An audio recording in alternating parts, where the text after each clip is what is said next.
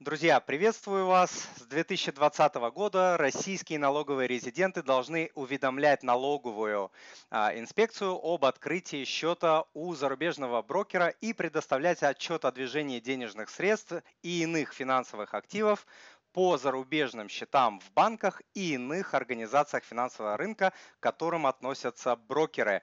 И сегодня, чтобы как следует разобраться в этом а, вопросе, я пригласил на эфир профессионального юриста, заточенного, можно сказать, под вопросы подобного рода. У меня в гостях Илья Назаров, управляющий партнер, налоговый консультант. И Илья специализируется на международном частном праве, вопросах международного налогового планирования и корпоративном праве, осложненным иностранным элементом.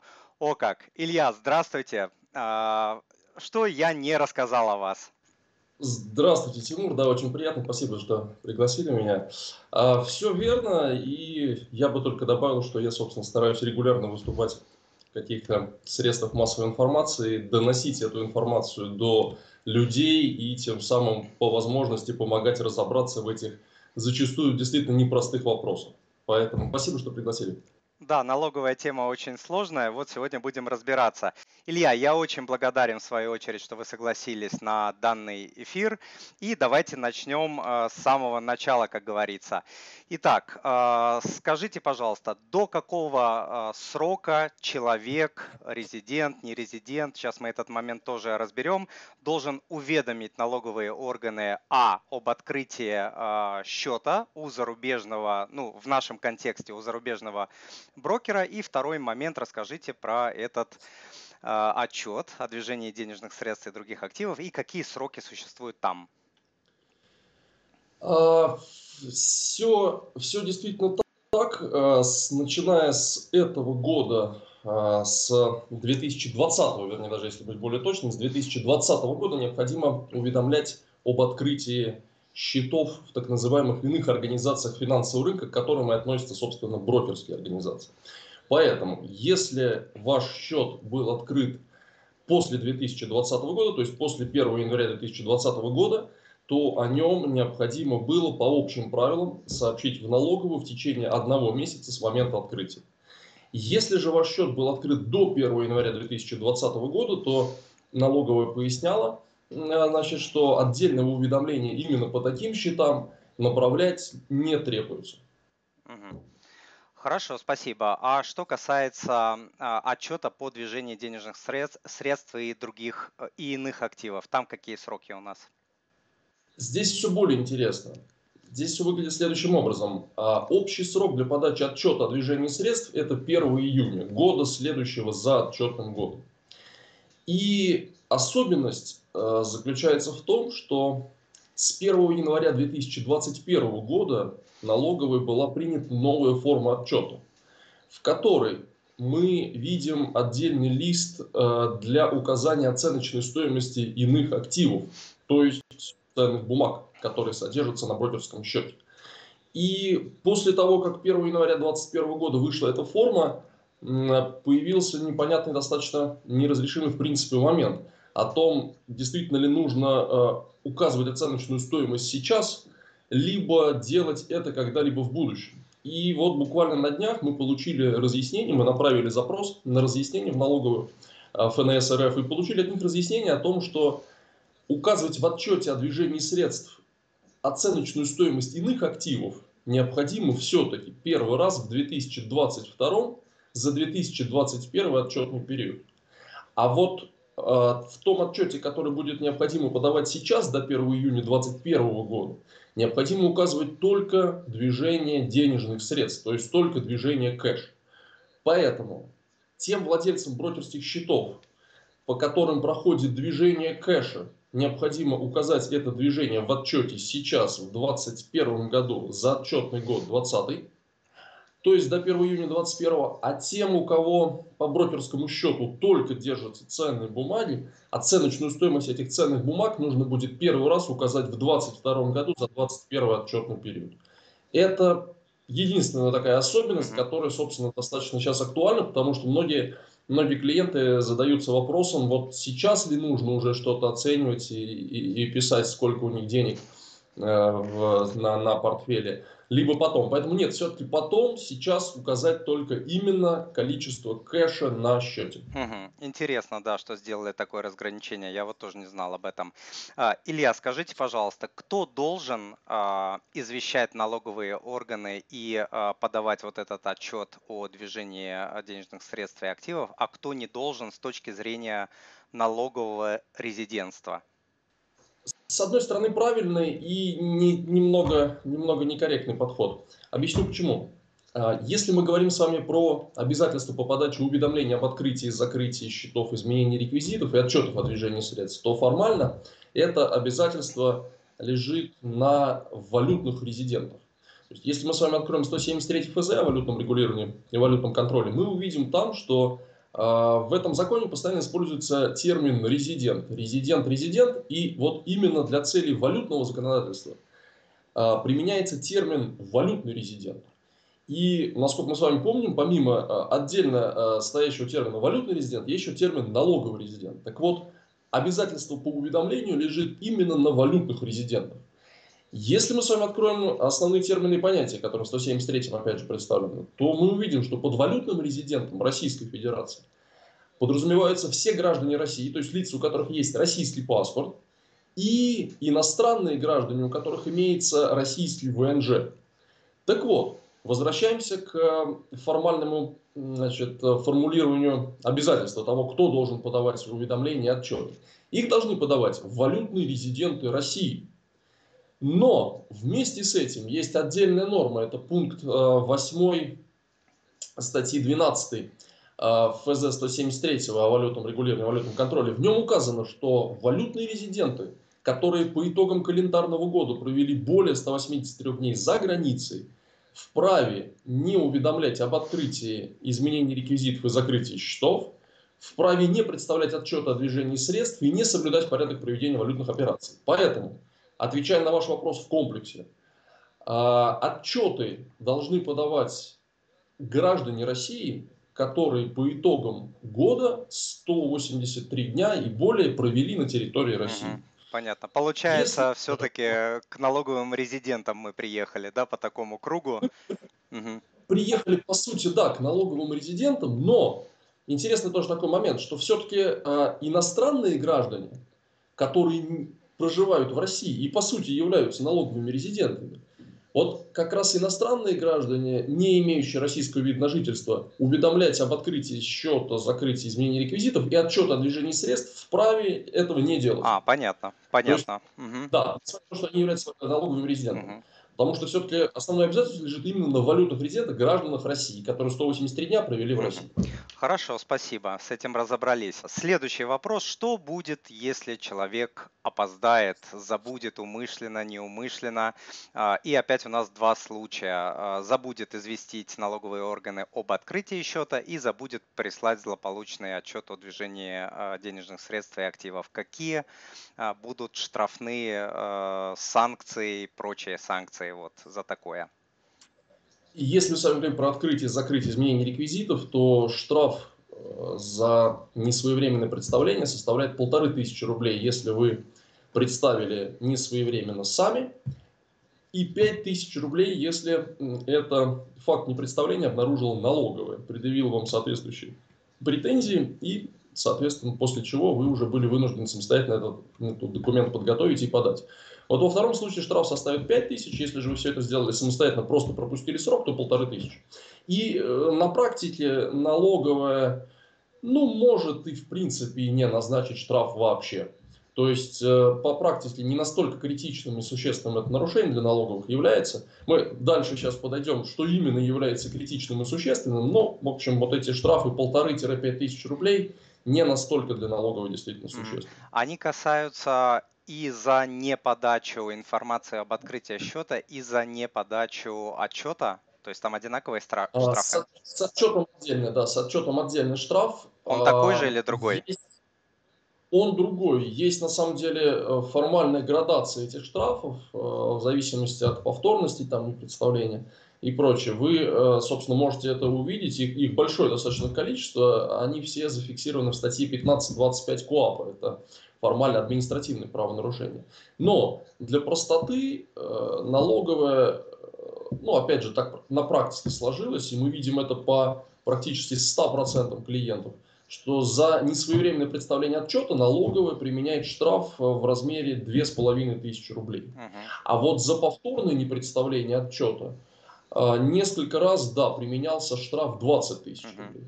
Поэтому пока мы видим только вот эти две цифры. Две с половиной тысячи за отчет и 20 тысяч рублей в случае повторного непредставления. И вот тут важный момент, тоже хотел на него чисто с практической точки зрения обратить внимание, что э, две с половиной тысячи рублей применяются именно за непредоставление отчета о движении средств как единого документа, независимо от количества счетов в нем. Понятно. И э, еще здесь все-таки, наверное, два момента да, присутствуют. Первый момент то, что ты не известил э, налоговую об открытии счета, там не прислал отчет и так далее. А второй момент это то, что, э, скажем, человек не платил налоги. И здесь другие последствия. Совершенно правильно. Совершенно правильно, Тимур. Вот как, как раз то, что я и стараюсь всегда до клиентов донести, что вот есть два несущественных нарушения, не подача уведомлений, пропуск подачи и не подача, либо пропуск подачи отчета о движении. Это, в принципе, ну, будем говорить открыто, это не настолько существенно. Вот два существенных нарушения, которые всегда пытаются найти налоговики, это не уплата налогов, как правильно совершенно сказали, и э, совершение проведение по счету так называемых незаконных валютных операций. Вот это максимально существенные вещи, на которые стоит обратить внимание и стоит быть крайне внимательным. Ну, С чего начнем? Они, они очень связаны с собой, то есть э, между собой. Да. То есть вот а, я хотел бы понять, два здесь момента. Да? Человек, допустим, решил известить налоговые органы о, о том, что у него есть счета, но при этом он там какое-то время э, не платил или вообще, в принципе, не платил налоги. Понятно, что полторы тысячи, две тысячи, две с половиной тысячи рублей – это ерунда да?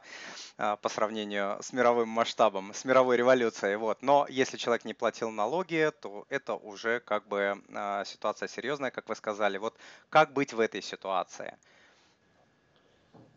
А, да, все правильно.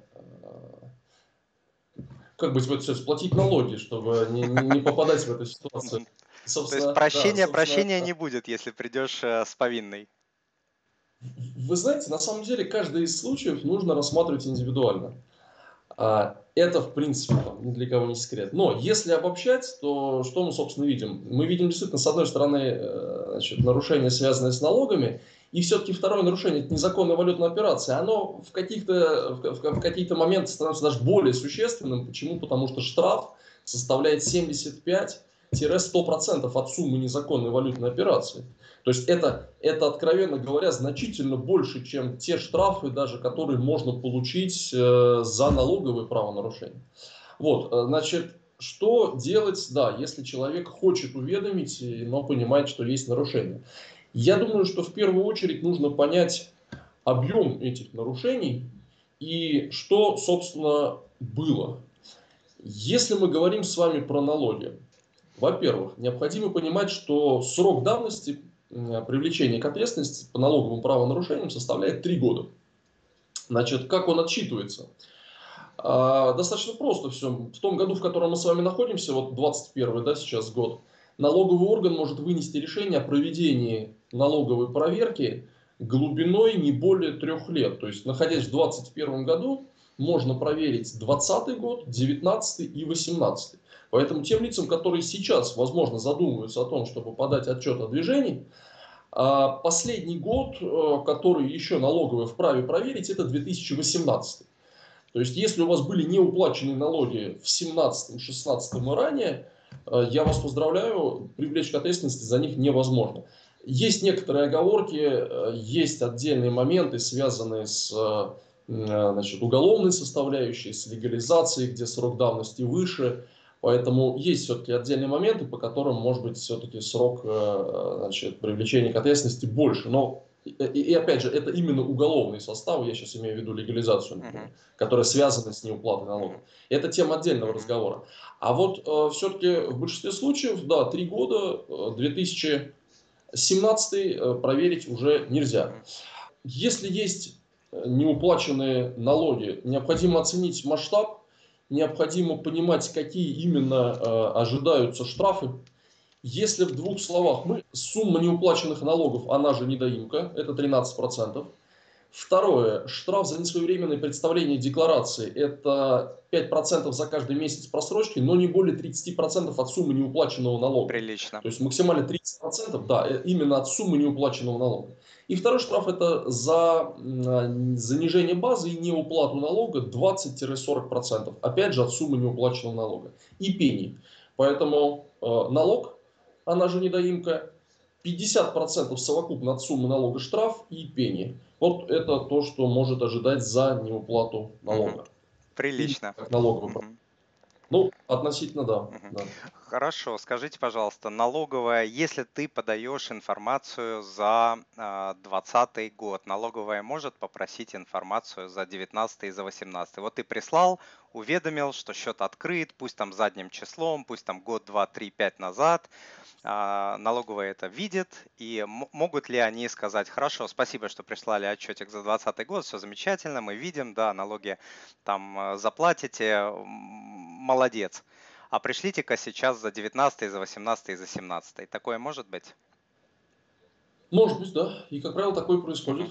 Если налоговая не видит от вас поданных деклараций за предыдущие периоды, с очень высокой долей вероятности они запросят выписки за, правильно вы сказали, если подавать отчет сейчас за 2020 год, то могут запросить выписки за 2020, за 19 и за 18 периоды. Такое действительно, вероятно, скорее всего и случится. Если от вас не было декларации.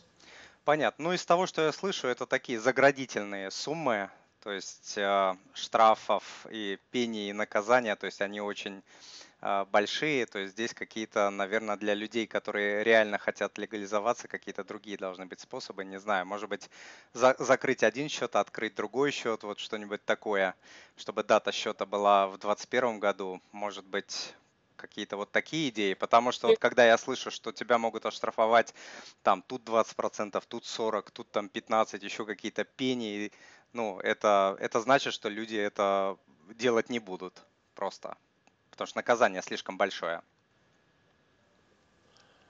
А, вы знаете, это так, но другой вопрос встает о том, что если этого не делать, то необходимо понимать, что делать с теми деньгами, которые у вас на счете. И есть, были, безусловно, да, это подобные идеи, закрыть счет, открыть, но встает вопрос, что делать с той денежной массой, которая есть на предыдущем счете. Если там есть существенные средства, которые необходимо как-то потом опять же завести на новый счет, то встанет вопрос о том, а как вы это сделали. То есть это, во-первых, нельзя делать безналично со счета на новый счет, ну потому что это бессмысленно, у вас будет видно в новом счете, что пришли деньги с некого другого счета, понятно, что он ваш. А, это тогда нужно делать либо наличными, то есть снимать средства и вносить. Сразу скажу, что банк, скорее всего, к этому отнесется с подозрением. Будут вопросы, и счет могут просто заблокировать новые, либо даже не открыть. И, ну, собственно, наверное, это вариант и выход для тех, у кого на счете несущественная сумма, которую объективно можно снять, потратить, э, перевести в Россию там, наличными или оставить за границей, открыть новый счет и не заводить туда никаких денег, использовать его просто сначала, да, с самого начала. Вот, э, это первый момент. И второй момент, все-таки, если есть сумма, с которой средств, с которой не уплачены налоги, то сейчас такая тенденция, что все идет к тому, что этими средствами не так просто можно будет и воспользоваться. Что как только вы открываете где-то, где-либо счет, это касается России, либо в частности, даже в большей степени за границей, первое, что вам зададут, первый же вопрос, это источник происхождения средств и факт уплаты с них налогов. Поэтому вот для этих целей, может быть, и следовало бы рассмотреть вариант, что задекларировать, заплатить штрафы, но, по крайней мере, у вас будет очищена от налогов сумма, которой вы сможете без проблем пользоваться. И это особенно актуально тем, кто планирует на эти деньги совершать какие-либо крупные покупки. Это какие-то дорогостоящие автомобили или недвижимость. Если вы планируете купить недвижимость, наша рекомендация, в первую очередь моя рекомендация, задекларируйте, заплатите налог, потому что вопросы могут появиться, и это все только набирает оборот. Илья, а можете дать примеры э, валютных нарушений и налоговых нарушений? Чем они отличаются? Я так понял, что по валютным наказание сильнее и по больше. Валютном наказание сильнее, да, есть такое. Э, валютные операции – это э, способ, законный способ использования зарубежного счета для расчета.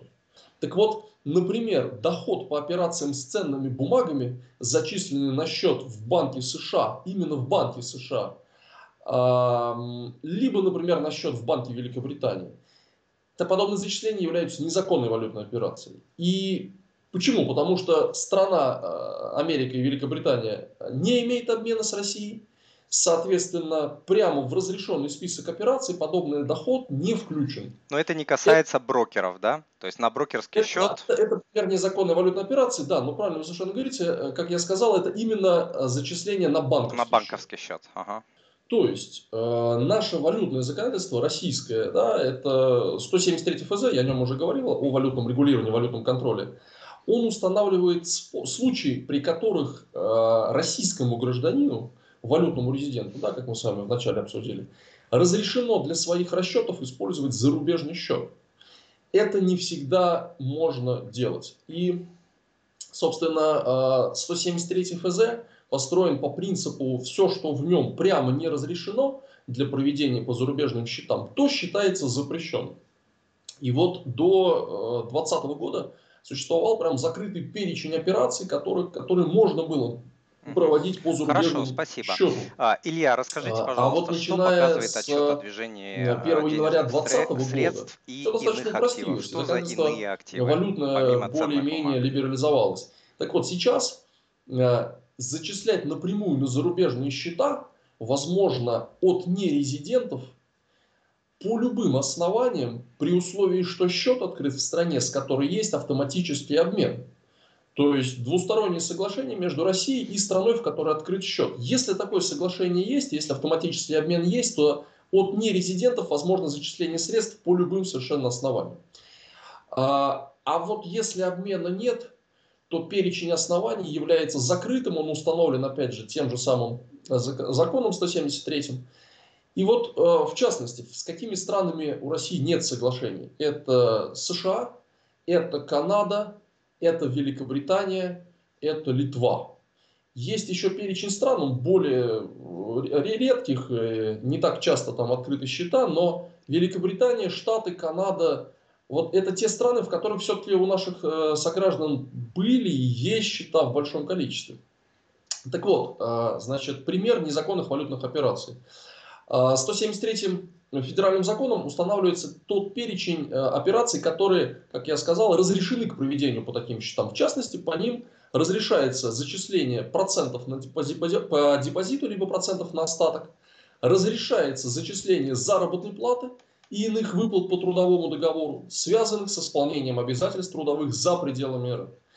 И не настолько часто встречающиеся это возвраты сумм налогов, возвраты переплат за непроданный товар, неоказанную услугу и подобное. И, безусловно, между собственными счетами вы можете перечислять деньги, вы можете перечислять деньги между близкими родственниками. А вот от третьих лиц только проценты на депозиты, заработная плата. Это важно. Если же мы говорим порядок, порядок, да, порядок зачисления на счета в иных организациях финрынка, здесь законодатель сделал еще более, большее послабление. А, в 173-м федеральном законе указано, что порядок проведения операций по счетам в иных организациях финрынка регулируется инструкцией ЦБ.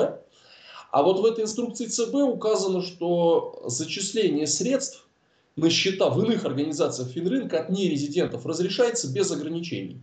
Поэтому правильно совершенно вы сказали, если мы с вами берем классический брокерский счет, только важно обратить внимание, чтобы у организации, в которой он открыт, не было банковской лицензии. Если это так, э, это, например, классический интерактив брокерс американский, то на счета брокерские зачисление средств, именно денежных средств, возможно без ограничений. Угу. Спорным, спорным только остается вопрос, и непонятно, какая будет практика, а можно ли тогда с брокерского счета в стране, с которой нет обмена, перечислить деньги, которые вы туда зачислили, а, на ваш личный банковский счет?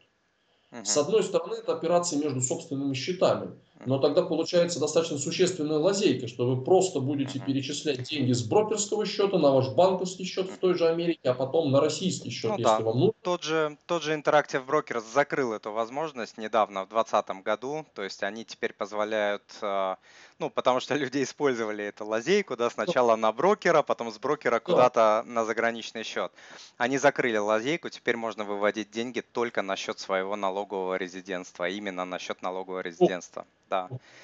То есть Здорово. прикрыли, прикрыли, лавочку прикрыли. Вот, хорошо. А, Илья, теперь вот а, по поводу отчета о движении денежных средств и других активов, и иных активов. Расскажите, пожалуйста, что за иные активы? Ну, понятно, ценные бумаги. Что за иные активы, вот другие, кроме ценных бумаг? А, мы встречали на практике договоры полиса, вернее, страхования жизни. Угу. И а, по сути, они поименованы там в отчете о движении средств как э, права требования, если я правильно помню. А, вы знаете, я вам скажу так.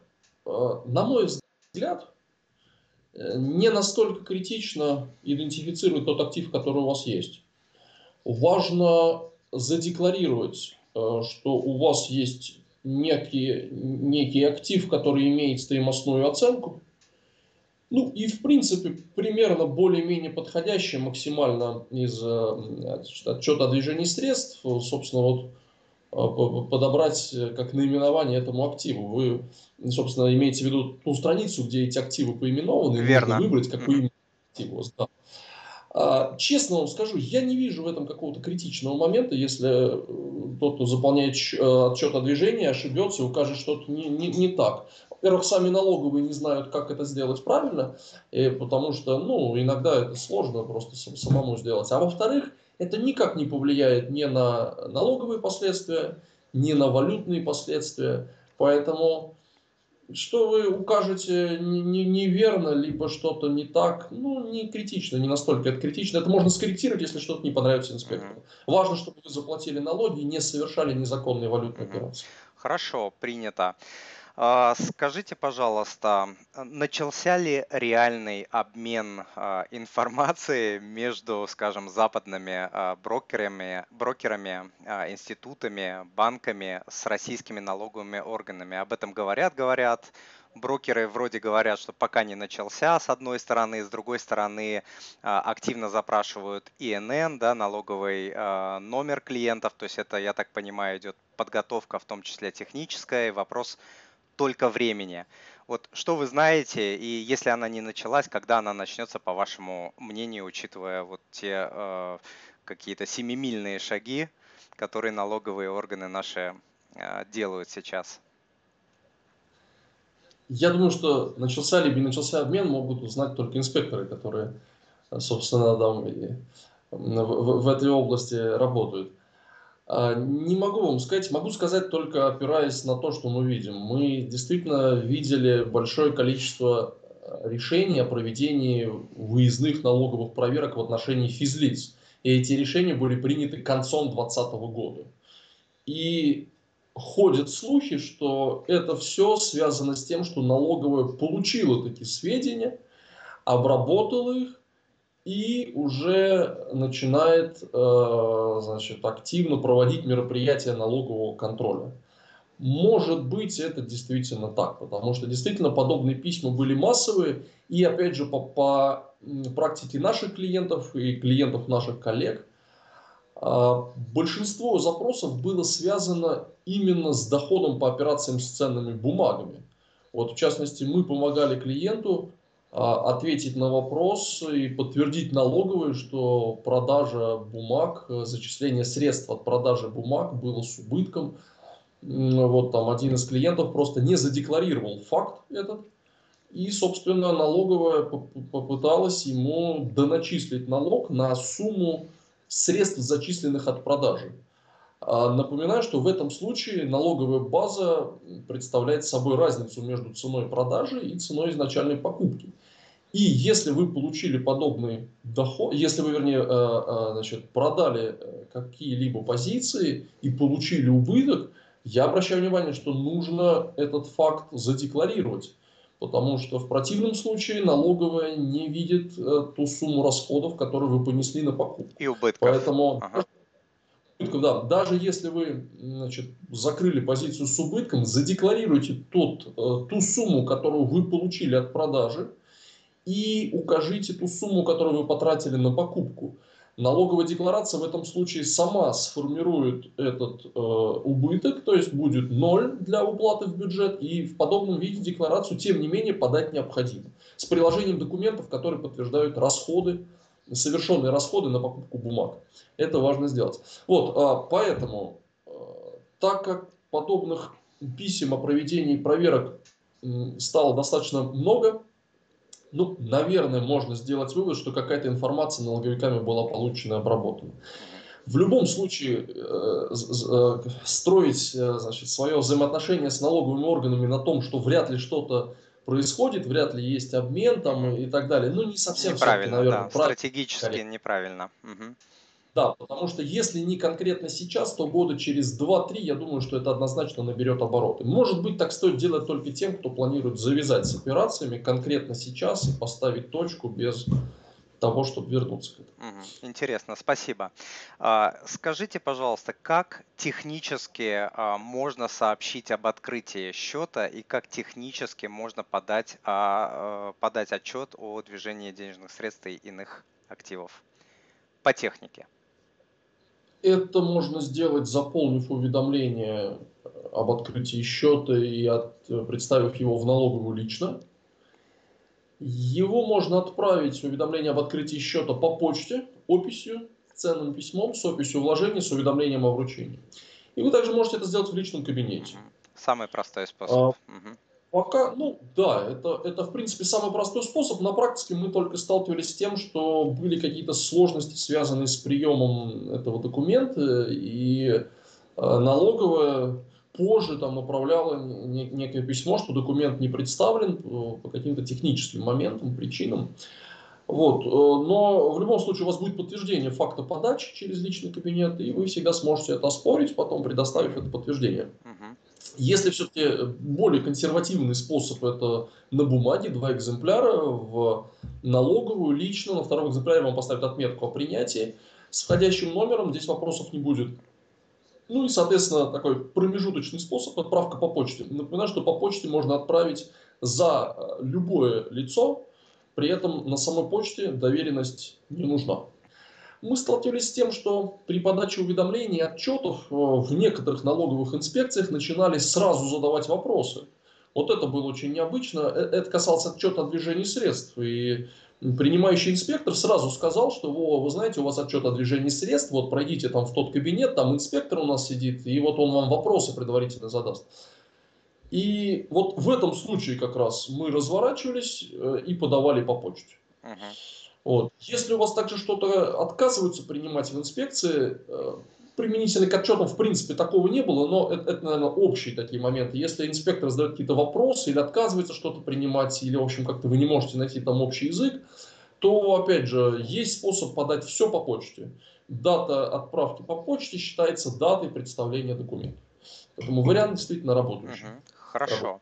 Скажите, пожалуйста, а, каким образом отличается глубина и сила наказания, если человек э, сам добровольно э, рассказывает о своих счетах, о своих доходах, которые, может быть, не задекларированы были в прошлом, и э, в случае, если это делает налоговая, сама находит, вычисляет и так далее. Как отличается наказание? В этом случае важно понимать, есть ли у вас налоговые нарушения и валютные нарушения, о которых мы с вами uh-huh. чуть раньше говорили. Как мы сказали, это самые существенные нарушения, которые пытаются, собственно, найти налоговики, так как штрафы за них достаточно большие. Вот если э, подобные нарушения у вас имеются, к сожалению, и налоговая сама их обнаруживает, вот тогда ответственность э, ответственность все-таки более существенная, чем если бы вы об этих нарушениях рассказали бы сами, подали бы декларацию там, и так далее. Поэтому рекомендации следующие. Тем, у кого нет налоговых и валютных нарушений, а, по большому счету опасаться нечего, потому что даже если налоговая самостоятельно найдет счета и направит претензии, направит а, значит, штрафы, то эти штрафы, ну, собственно, то, что мы обсудили в начале, полторы-пять тысяч рублей за неуведомление об открытии счета и две с половиной тысячи за отчет о движении средств. Нет-нет, я говорю про а, неуплату налога за прошлые вот, периоды. А вот, соответственно, угу. Да, я понял. А вот, соответственно, тем лицам, у которых все-таки помимо неподачи документов соответствующих есть и факты неуплаты налогов, вот здесь, э, значит, здесь возможно, возможно следующая хитрость. Э, вы, ну, во-первых, вы можете в любое время самостоятельно заполнить декларацию, подать ее, и в этом случае штраф составит только 30% от 13 за несвоевременную подачу декларации. Раз пений, два – это незначительная сумма, и э, сам, собственно, размер неуплаченного налога, она же недоимка, 3. Э, значит, если и, и, и, и если вы это делаете самостоятельно, то штраф, о котором мы говорили за неуплату налога в размере 20-40% не применяется он не применяется, потому что вы считается, что у вас нет этого нарушения, так как вы до претензий со стороны налогового органа заплатили этот налог. Пусть с пропуском срока, но заплатили. Поэтому единственное нарушение это только несвоевременная подача декларации.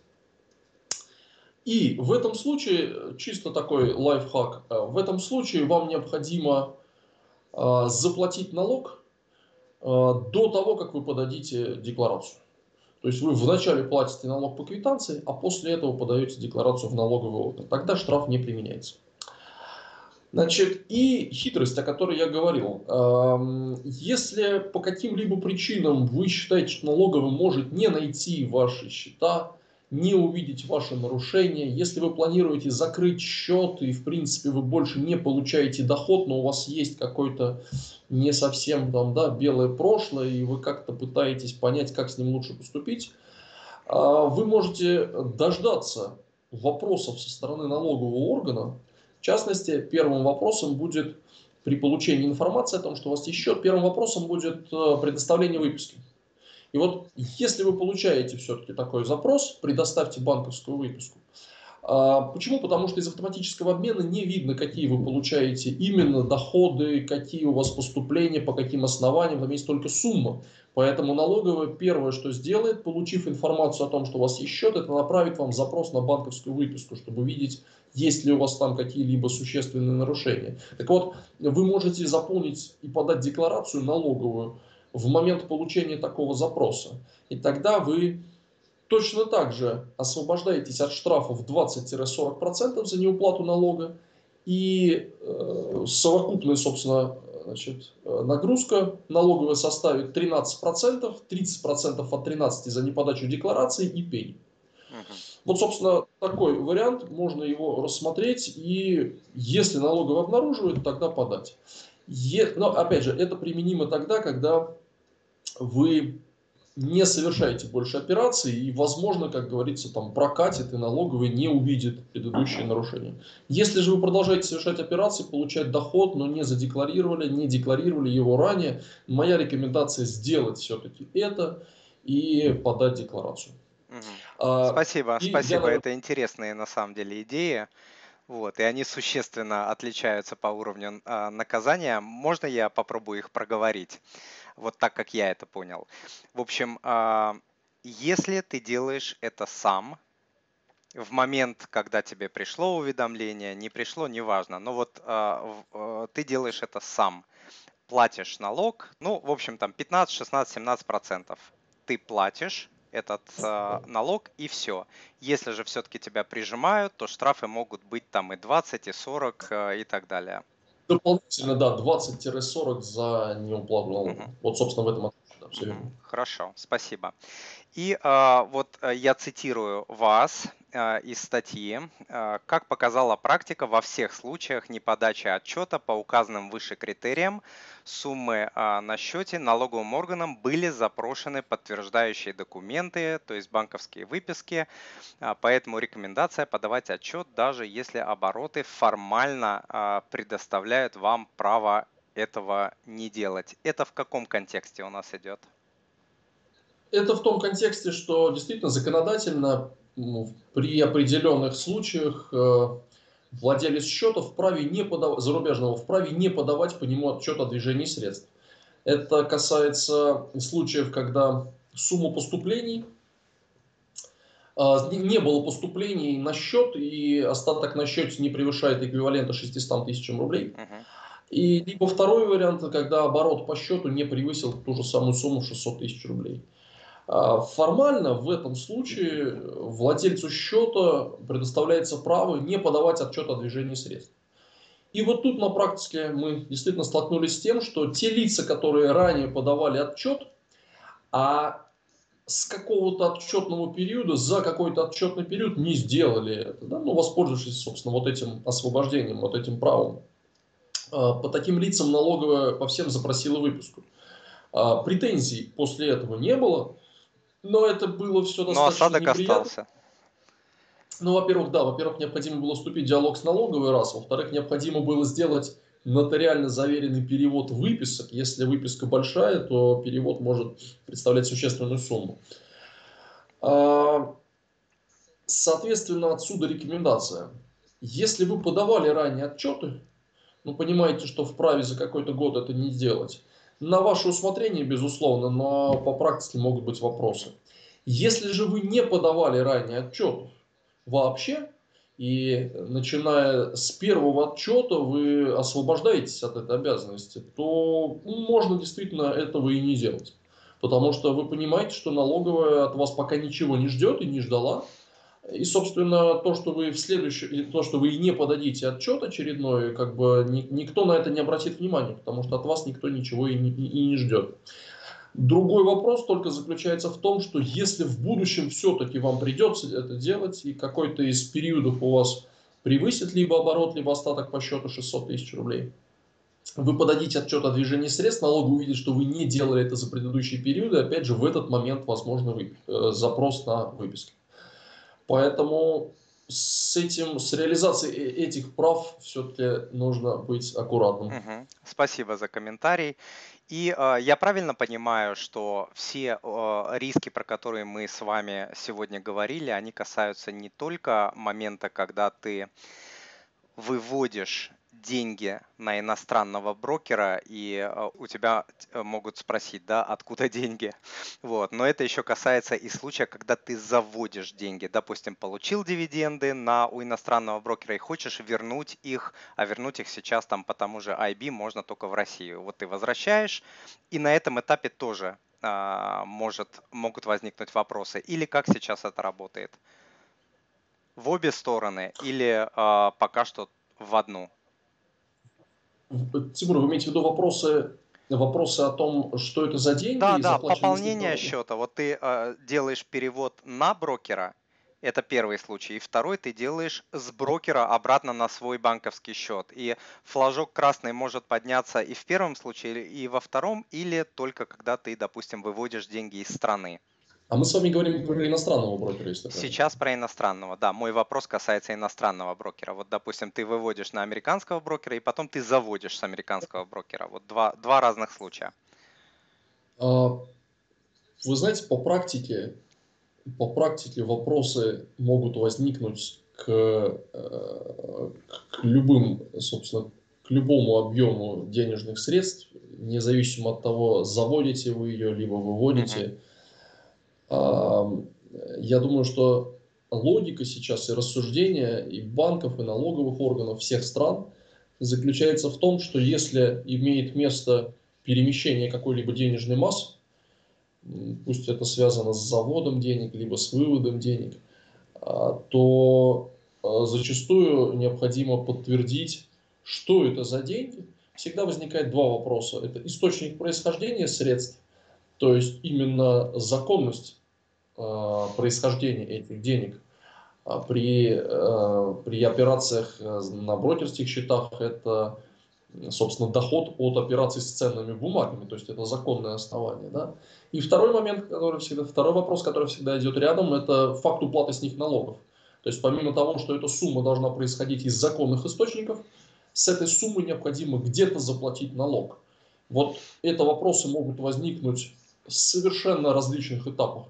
Нельзя и не совсем правильно все-таки, на мой взгляд, было бы э, ориентировать себя на то, что вот здесь меня могут спросить об а этом, а нет. вот здесь точно угу. не спросят.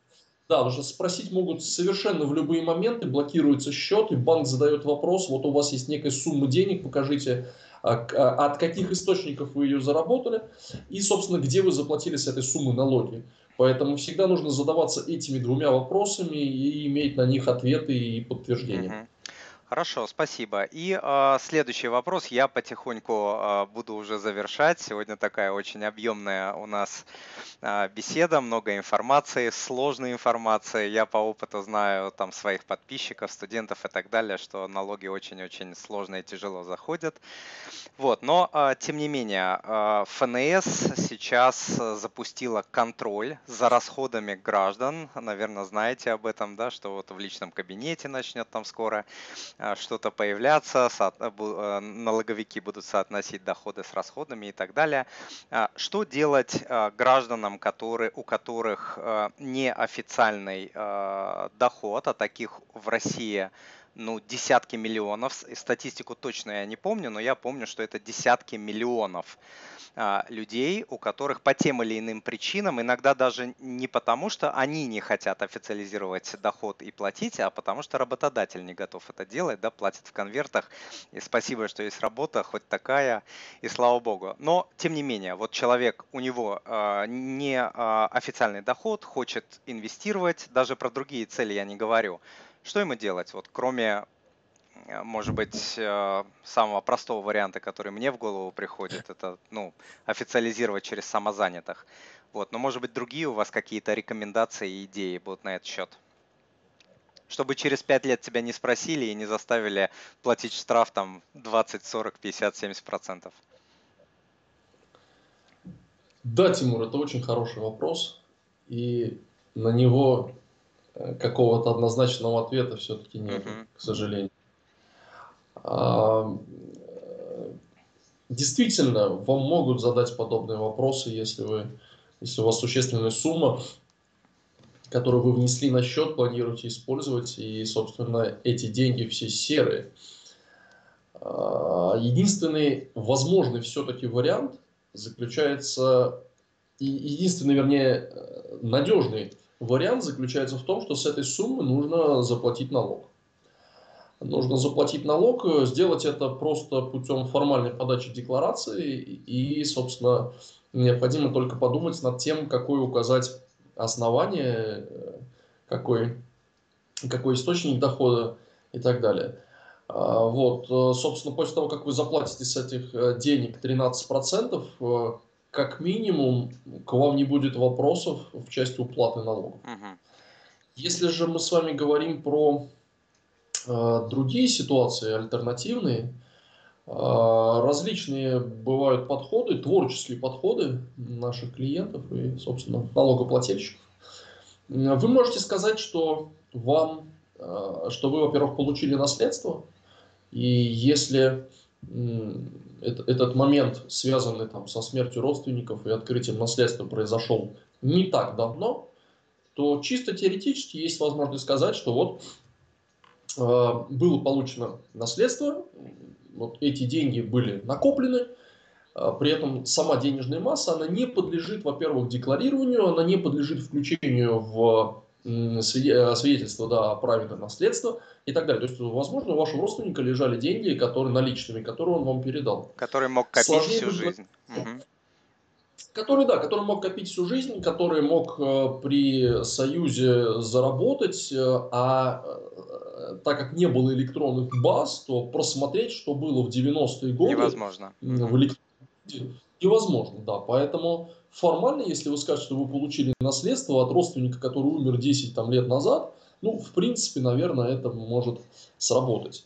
А, второй вариант. Вы можете сказать, что вам подарили деньги. Дарение денег не является доходом и не облагается налогом для одаряемого. Это достаточно интересный момент, он вызывал всегда много вопросов, и почему-то сейчас стойкое все-таки понимание у наших граждан о том, что если вам третье лицо, именно третье лицо, не близкий родственник дарит деньги, то вы должны с них заплатить налог. Нет, это не так.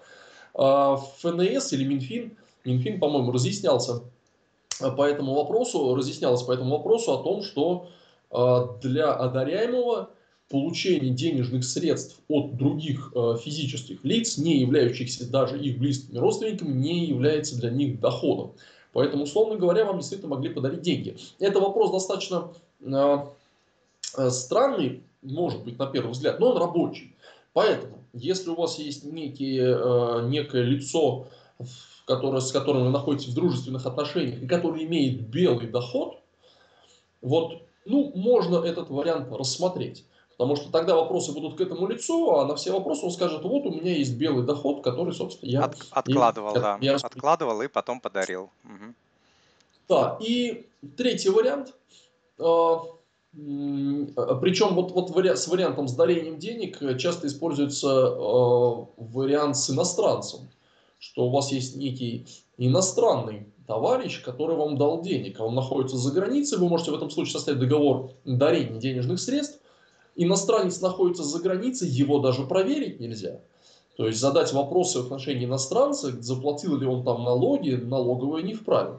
А вы при этом можете совершенно ну, законно показать, что вот у вас есть дарение денег от иностранца. Единственный момент, что он, э, э подобное дарение должно произойти, если мы говорим про иностранца, через банковский счет. Э, и, собственно, третий вариант – это займ. Третий вариант, э, вы действительно можете получить займ либо от компании, например, либо от какого-то другого лица. А, то есть это деньги, которые вы должны вернуть. Ну, тогда, собственно, тоже вопросы могут быть к лицу, который предоставляет займ, и нужно понимать, что деньги вы можете вернуть. Но, условно говоря, мы встречали случаи, когда деньги объяснялось происхождение денег фактом предоставления займа от российской, российского юридического лица, на значит, беспроцентной основе на сроком на 10-15 лет. Но а, такой займ тоже должен по банку пройти, да? То есть задним числом не, не прокатит. А, а, вы, вы знаете, на самом деле, на самом деле не всегда, потому что как раз российское юридическое лицо и российский гражданин, физическое лицо, могут рассчитаться наличными. Если только надо посмотреть, как это Э, с требованиями к российским компаниям, предъявляемым, как это соотносится, но физическое лицо может рассчитаться. То есть э, два валютных резидента, к которым относятся и физлицо российское, и российская компания, они могут рассчитаться между собой наличными. Единственное, только нужно посмотреть, как это для компании, какие последствия Хорошо. может иметь. Собственно, вари- варианты такие. Хорошо, Илья, спасибо большое, очень информативно. А, мы пообщались, спасибо за ваши ответы. Расскажите, пожалуйста, немного а, дополнительно о себе, то есть какие услуги а, предоставляете вы, ваша компания, например, вот в контексте нашего интервью, там, консультация, подготовка а, отчета о движении денежных средств и так далее. Ну и самое главное, а, где вас можно найти. Все контакты, которые вы дадите, я укажу в описании к данному видео, к данному интервью, но вы можете также это проговорить. А, мы действительно оказываем услуги по, в первую очередь, разбору той ситуации, которая есть, которая сложилась на текущий момент. И, на мой взгляд, это самый важный этап взаимодействия с клиентом по той причине, что конкретный объем тех работ, которые нужно сделать в том или ином случае, в конкретном, он, собственно, зависит от того, какая ситуация и э, какие исходные данные. Поэтому все-таки первое, что я очень рекомендовал бы сделать, это э, именно прийти для общения, для обсуждения вопроса. Угу. И То есть это формат консультации, как, верно? Формат консультации, ага. да. Но как, как многие думают, что вот э, юристы в первую очередь там разводят на консультации, и им важно, чтобы человек пришел там, да. А, поверьте, это действительно в нашем случае важно. Единственный бонус, который предоставляем мы, наша компания – Э, мы не берем деньги э, за какое-то за какое-то минимальное там общение с клиентами. Поэтому, если это общение краткое, вы всегда можете позвонить, э, связаться с нами по телефону. Для меня несложно ответить вам, вникнуть в вашу ситуацию, если это будет кратко. Если я понимаю, что кратко мы, это ничего не будет стоить. Если я понимаю, что кратко э, невозможно и нужно в ситуацию вникнуть, тогда да, давайте выберем время, выделим его с вами. Пусть это будет 15, 20, 30 минут, но это будет то время, которое мы посвятим исключительно вашей ситуации. И в этом случае оплата будет именно по факту времени. Мы не берем какие-то минимальные э, ставки. Uh-huh. А, и далее, да, полный спектр подготовки документов, если это необходимо, то есть уведомление об открытии и закрытии счета, изменение реквизитов, отчет о движении средств и декларация 3 НДФЛ. А, для владельцев ценных бумаг и людей, которые торгуют ценными бумагами, это актуально в случае получения дивидендов по акциям, купонов по облигациям, погашения ценных бумаг, выкупа эмитента, декларировали возможно дивидендов от американских акций при э, торговле через российского брокера, а в этом случае брокер не выступает налоговым агентом. И э, в том числе продажа инструментов, э, собственно, декларирование разницы между ценой продажи, ценой покупки, перенос убытков, которые, возможно, у вас были с предыдущих периодов, декларирование инвестиционных вычетов, декларирование вычетов по индивидуальному инвестиционному счету. Это все при необходимости можем также сделать. Поэтому повторюсь, что э, вначале оцениваем ситуацию, а далее принимаем решение по комплекту документов, исходя из конкретно вашей ситуации. Будем всегда рады помочь. Я всегда на связи. Звоните или пишите. Отлично. Физически вы находитесь в Москве, правда? В Москве, да, в самом начале э, улицы Тверская, рядом с Камергерским переулком, мы удобно достаточно расположились, буквально 500 метров до Кремля. Угу. Поэтому будете в центре, заходите в гости. Хорошо, хорошо, Илья. Большое спасибо. Я еще раз благодарю вас за то, что вы а, пришли на эфир, ответили на много а, вопросов, дали кучу полезной а, информации. Вот. И до новых встреч. Всего вам доброго. Спасибо, Тимур. Спасибо вам. Всего доброго. До свидания.